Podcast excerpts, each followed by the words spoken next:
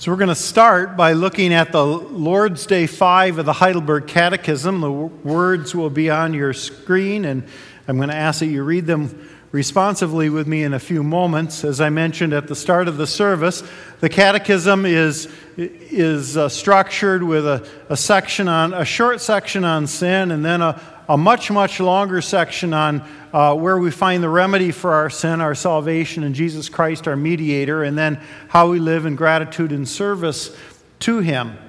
And uh, as we come to Lord's Day 5 of the Catechism, we are transitioning. We are transitioning from the problem to the solution, from looking at our sin to looking at where we find salvation. But as we read the first three questions and answers, it's going to sound like we're still in our sin. We're still dealing with our sin. But then the, th- the, the uh, question answer 15, which is the fourth, we'll look at that, that e- this evening. We'll move into that area of salvation. We cannot really understand the need to be saved and how uh, how we respond in gratitude for God's salvation if we don't know how bad we are. And so that's what we've been focusing on. And we continue in that as the, the Catechism uh, writers ask some questions that people might have uh, about uh, the righteousness and about how this sin problem might be dealt with. So let's read those responsively, starting with question answer 12. According to God's righteous judgment, we deserve punishment both now and in eternity. How then can we escape this punishment and return to God's favor? God requires that his justice be satisfied. Therefore, the claims of this justice must be paid in full, either by ourselves or by another. Can we make this payment ourselves?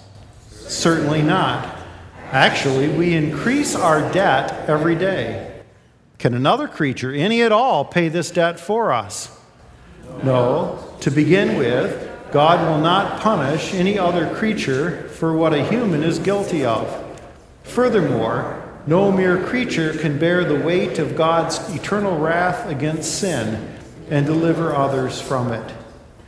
What kind of mediator and deliverer should we look for then?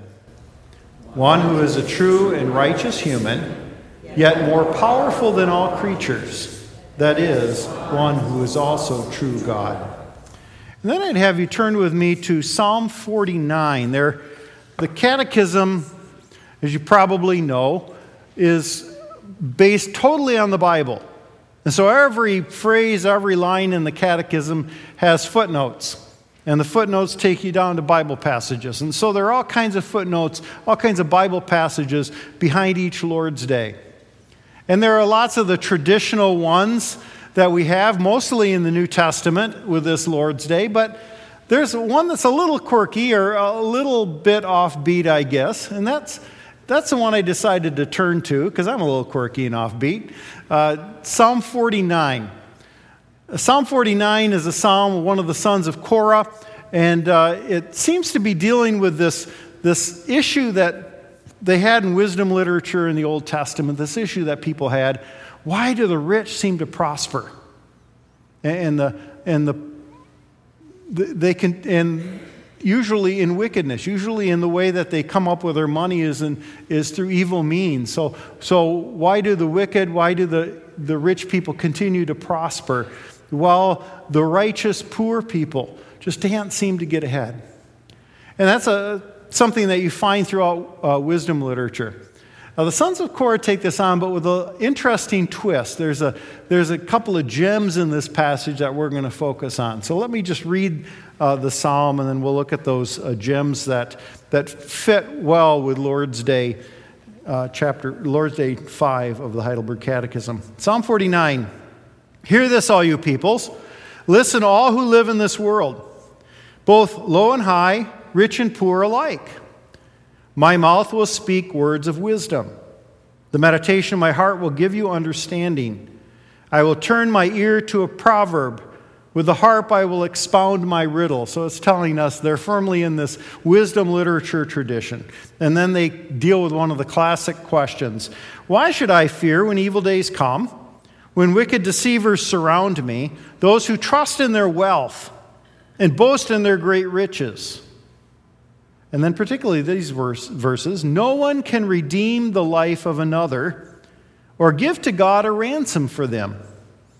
The ransom for a life is costly. No payment is ever enough that they should live forever and not see decay. For all can see that the wise die, that the foolish and the senseless also perish, leaving their wealth to others. Their tombs will remain their houses forever, their dwellings for endless generations, though they had named lands after themselves. People, despite their wealth, do not endure. They're like the beasts that perish. This is the fate of those who trust in themselves and of their followers who approve their sayings. They're like sheep and are destined to die. Death will be their shepherd, but the upright will prevail over them in the morning. Their forms will decay in the grave, far from their princely mansions. And then another verse But God will redeem me from the realm of the dead. He will surely take me to himself. Do not be overawed when others grow rich, when the splendor of their houses increases, for they will take nothing with them when they die. Their splendor will not descend with them. Though while they live, they count themselves blessed, and, and people praise you when you prosper, they will join those who have gone before them, who will never again see the light of life. People who have wealth but lack understanding are like the beasts that perish. And again, that gem in verses 7 through 9 no one can redeem the life of another or give to God a ransom for them. The ransom for a life is costly. No payment is ever enough that they should live on forever and not see decay. Conclude our reading at that point. Would you join me in prayer?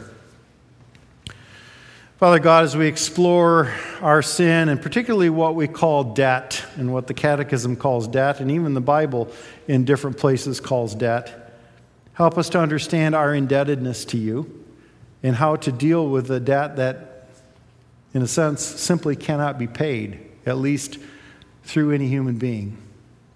We pray this in Jesus' name. Amen.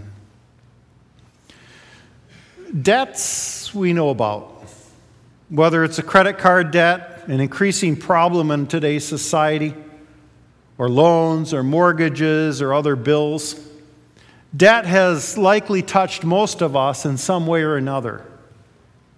Now, there's another debt we don't often think about or talk about, and probably would prefer not to, and that is the national debt of the United States. It's currently over $33 trillion. Did you know that there's a U.S. national debt clock website? It's like this big dashboard with all these numbers and things going on and things, things just running through. And then in the upper right hand corner is the main one, our national debt. And you can just see it accumulating. It's, uh, it's rather scary. In fact, it shows the debt actually increasing by the fraction of a second. And a, a, couple of years ago, I just sat and looked at it for a while, and I timed myself, and I watched it for one minute, and our debt went up $1.4 million in that time. I imagine it's higher than that today. Well, the Heidelberg Catechism refers to our sinfulness as causing a debt to God. As our Creator, Redeemer, and King, we owe God love and obedience. But our continual sinning makes us pile up more debt, hindering our ability to pay it off. Imagine if God had a debt website for our sin, and the angels could watch how often our sin accumulates.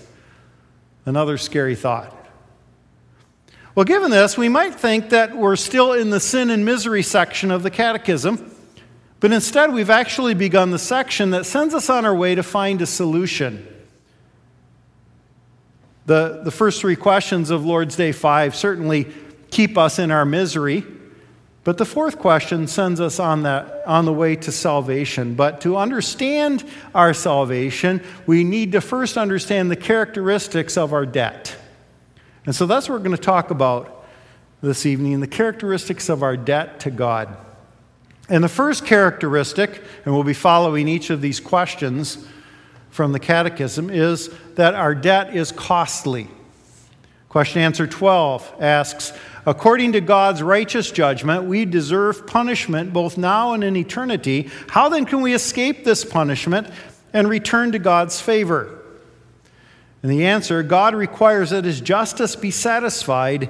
Therefore, the claims of his justice must be paid in full, either by ourselves or by another. Now, we have already begun, and we're going to continue with this temporal analogy called a debt, but then apply it to the eternal reality we have. Debts can certainly be costly. Early on in our marriage, we missed a, a credit card payment and had to pay the interest. And ever since then, we learned to be careful to pay off any credit card every month because interest can be costly.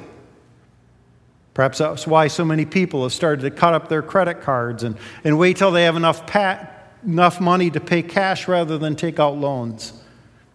It's very easy to spend money that doesn't seem to be there, which causes us to go even deeper into debt and could lead to foreclosure, bankruptcy, loss of credit. But there's another analogy the psalmist uses, and that is death. Verses 8 and 9 says, The ransom for a life is costly. No payment is ever enough that he should live on forever and not see decay. In other words, death is a debt everyone owes. Death is a debt everyone owes. You can't get out of it. And the ransom for life is costly. That's really one of the main points of Psalm 49. Death is the great leveler, both rich and poor alike will see decay. This is a story I've probably told before here. Businessman had an angel visit him and promise him to promise to grant him one request. So this businessman, he's pretty wise, he asked for a newspaper one year into the future so he could invest in the sure things in the stock market. As he was looking at that paper, boasting about his plans to become unbelievably rich, he happened to glance across the page and saw his picture in the obituary columns. Suddenly, in the light of his pending death, money no longer seemed important. Death is a debt we all pay. Now, of course, our obligation to God takes on eternal dimensions. Just by virtue of being created beings, not to mention being in covenant relationship with Him, we owe Him love and obedience. And yet, the Catechism says we are rebellious and sinful. Question 12 talks about deserving punishment. And God is just. A just judge cannot just let sin go unpunished, or he wouldn't be just. Justice has to be satisfied, the debt has to be paid in full. And Paul reminds us of the, the result of our unpaid death when he says in Romans 6 the wages of sin is death. The wages of sin is death. And of course, Paul is talking about eternal death, separation from God and under his eternal wrath and punishment. Our debt to God is costly. It's also compounded to make matters worse. Question answer 13 Can we make this payment ourselves? Certainly not. Actually, we increase our debt every day. Now, someone who has a large credit card bill may say, Oh, this month I'm only going to pay the minimum amount. But then the interest compounds and, and they increasingly owe more. Whatever we don't pay continually increases until it gets out of hand. We see this with the national debt, which has continually increased to the point where we can hardly begin to pay it back. It's hard enough to even keep up with the interest. With any debt, we must stop spending before we can even think about decreasing it. Well, likewise, the Catechism reminds us that we cannot pay our debt to God because we compound it daily. Sin compounds like interest, and we can't even pay for our daily sin. We'd have to be perfect before we could even think about decreasing our debt. It's impossible. Now, we're caught up in a world where, regardless that our currency says, in God we trust, we really put our trust in wealth, in our abilities, in ourselves. Well, the psalmist deals with those who trust in their wealth, verse 6, but notes that even they are helpless in the face of death. And we encounter the same helplessness if we try to alleviate our debt to God through our works, through what we do. What can I do to be saved? The rich young man asked Jesus. And Jesus basically replied that a good start would be to stop relying on his wealth, give it all to the poor, because there's nothing we can do on our own to pay the debt. On top of that, the debt is common. The Catechism asks in question 14 Can another creature, any at all, pay this debt for us? No, to begin with, God will not punish any other creature for what a human is guilty of. Furthermore, no mere creature can bear the weight of God's eternal wrath against sin and deliver others from it. So, this is really talking more about the sacrificial system, and that's not an ultimate solution to our debt problem. If I were the catechism writer, I would have added a third uh, sentence that talks about, and also you can't have humans do it because this debt is common to all. Unfortunately, the national debt of the United States is common to all. To all citizens of the United States, including our children, our grandchildren, our great grandchildren, on into the future. You know, sometimes when we are indebted or we're facing uh, the need to maybe accrue a debt, we try turn to someone else to help us. Maybe when we're just starting out in our marriage or in life, we might need a parent to co sign a loan with us. But what if they had debts of their own? No bank would, would accept the co signature of someone who is indebted enough not to be able to come cover someone else's debt. Well, the same is obviously true with the analogy of death. In verses 7 to 9, the psalmist says, No one can ransom the life of another because death comes to all, it's common to all. And no one can pay our debt to God because everyone has the same debt. It's common to all. Paul says, All have sinned and fall short of the glory of God. We're all in the same boat, and it's not Noah's Ark. It's more like the Titanic with no lifeboats. We would need a perfect person, one who has no debt of sin himself and can bear the weight of God's wrath, his punishment, which is, of course, eternal death and no human person qualifies. Now, all this leads to question 15 and the rest of the catechism. But the fourth characteristic of a debt, of our debt to God, that's hinted at here, is that it is canceled. It's canceled. It's hinted at when the catechism writers ask, What kind of mediator and deliverer should we look for then? one who is a true and righteous human, yet more powerful than all creatures, that is, one who is also true God. A number of years ago, the country of Mexico was over its head in borrowed money. And several major banks actually canceled the debts of Mexico just to keep the country afloat financially. It was the only way to stop the debt from increasing. But that takes someone with authority.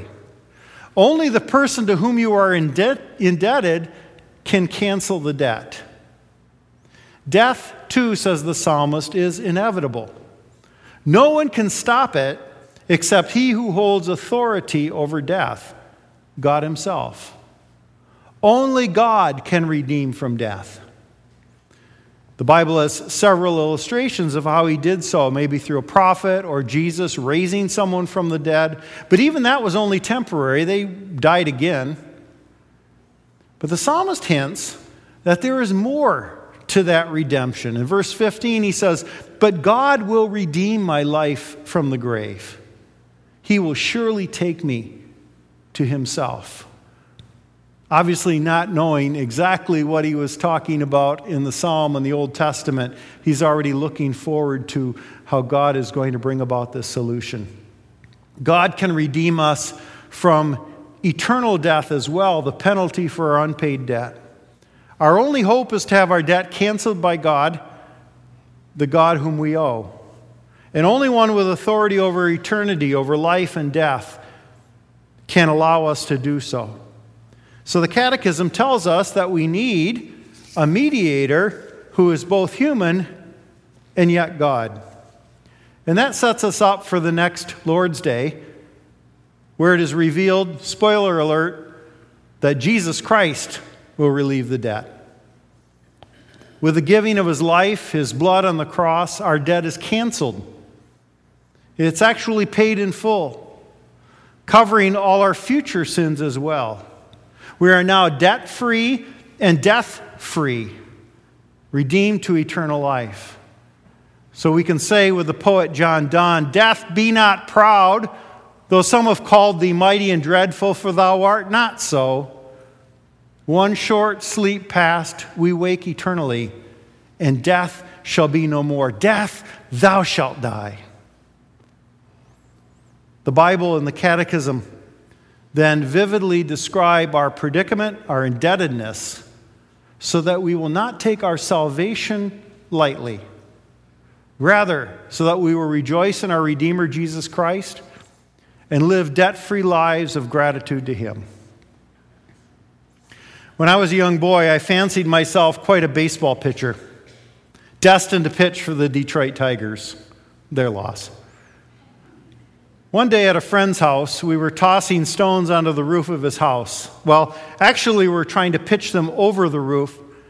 And with, on one toss, I wound up with my best pitching motion and hurled the rock as hard as I could. Well, you know those big picture windows that some houses have?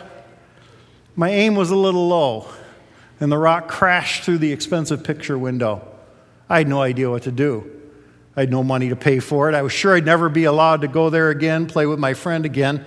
Well, I don't know all the ins and outs. I haven't asked him, but Dad apparently took care of it.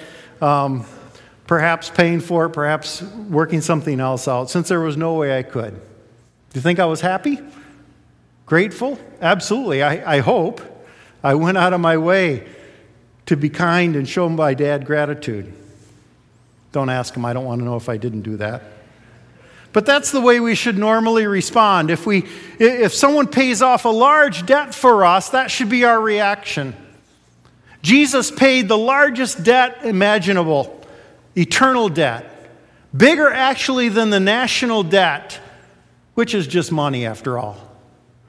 What is our attitude toward Him? Just think in God's eyes, Jesus has stamped our debt paid in full. How will we respond in grateful service to Him? Let's pray. Jesus, we thank you for what you've done for us. We thank you for the great debt that you paid. We pray now that we might uh, be able to focus our attention on our gratitude and, and live a life of service to you for what you have done for us. And along the way, to let others know about the one who cancels debt too. We pray this all in Jesus' name. Amen. Let's respond by singing together Blessed Assurance, Jesus is mine. Number 363, if you're following along, lift up, your heart, lift up your hearts and we'll sing the three stanzas. Let's stand as we sing.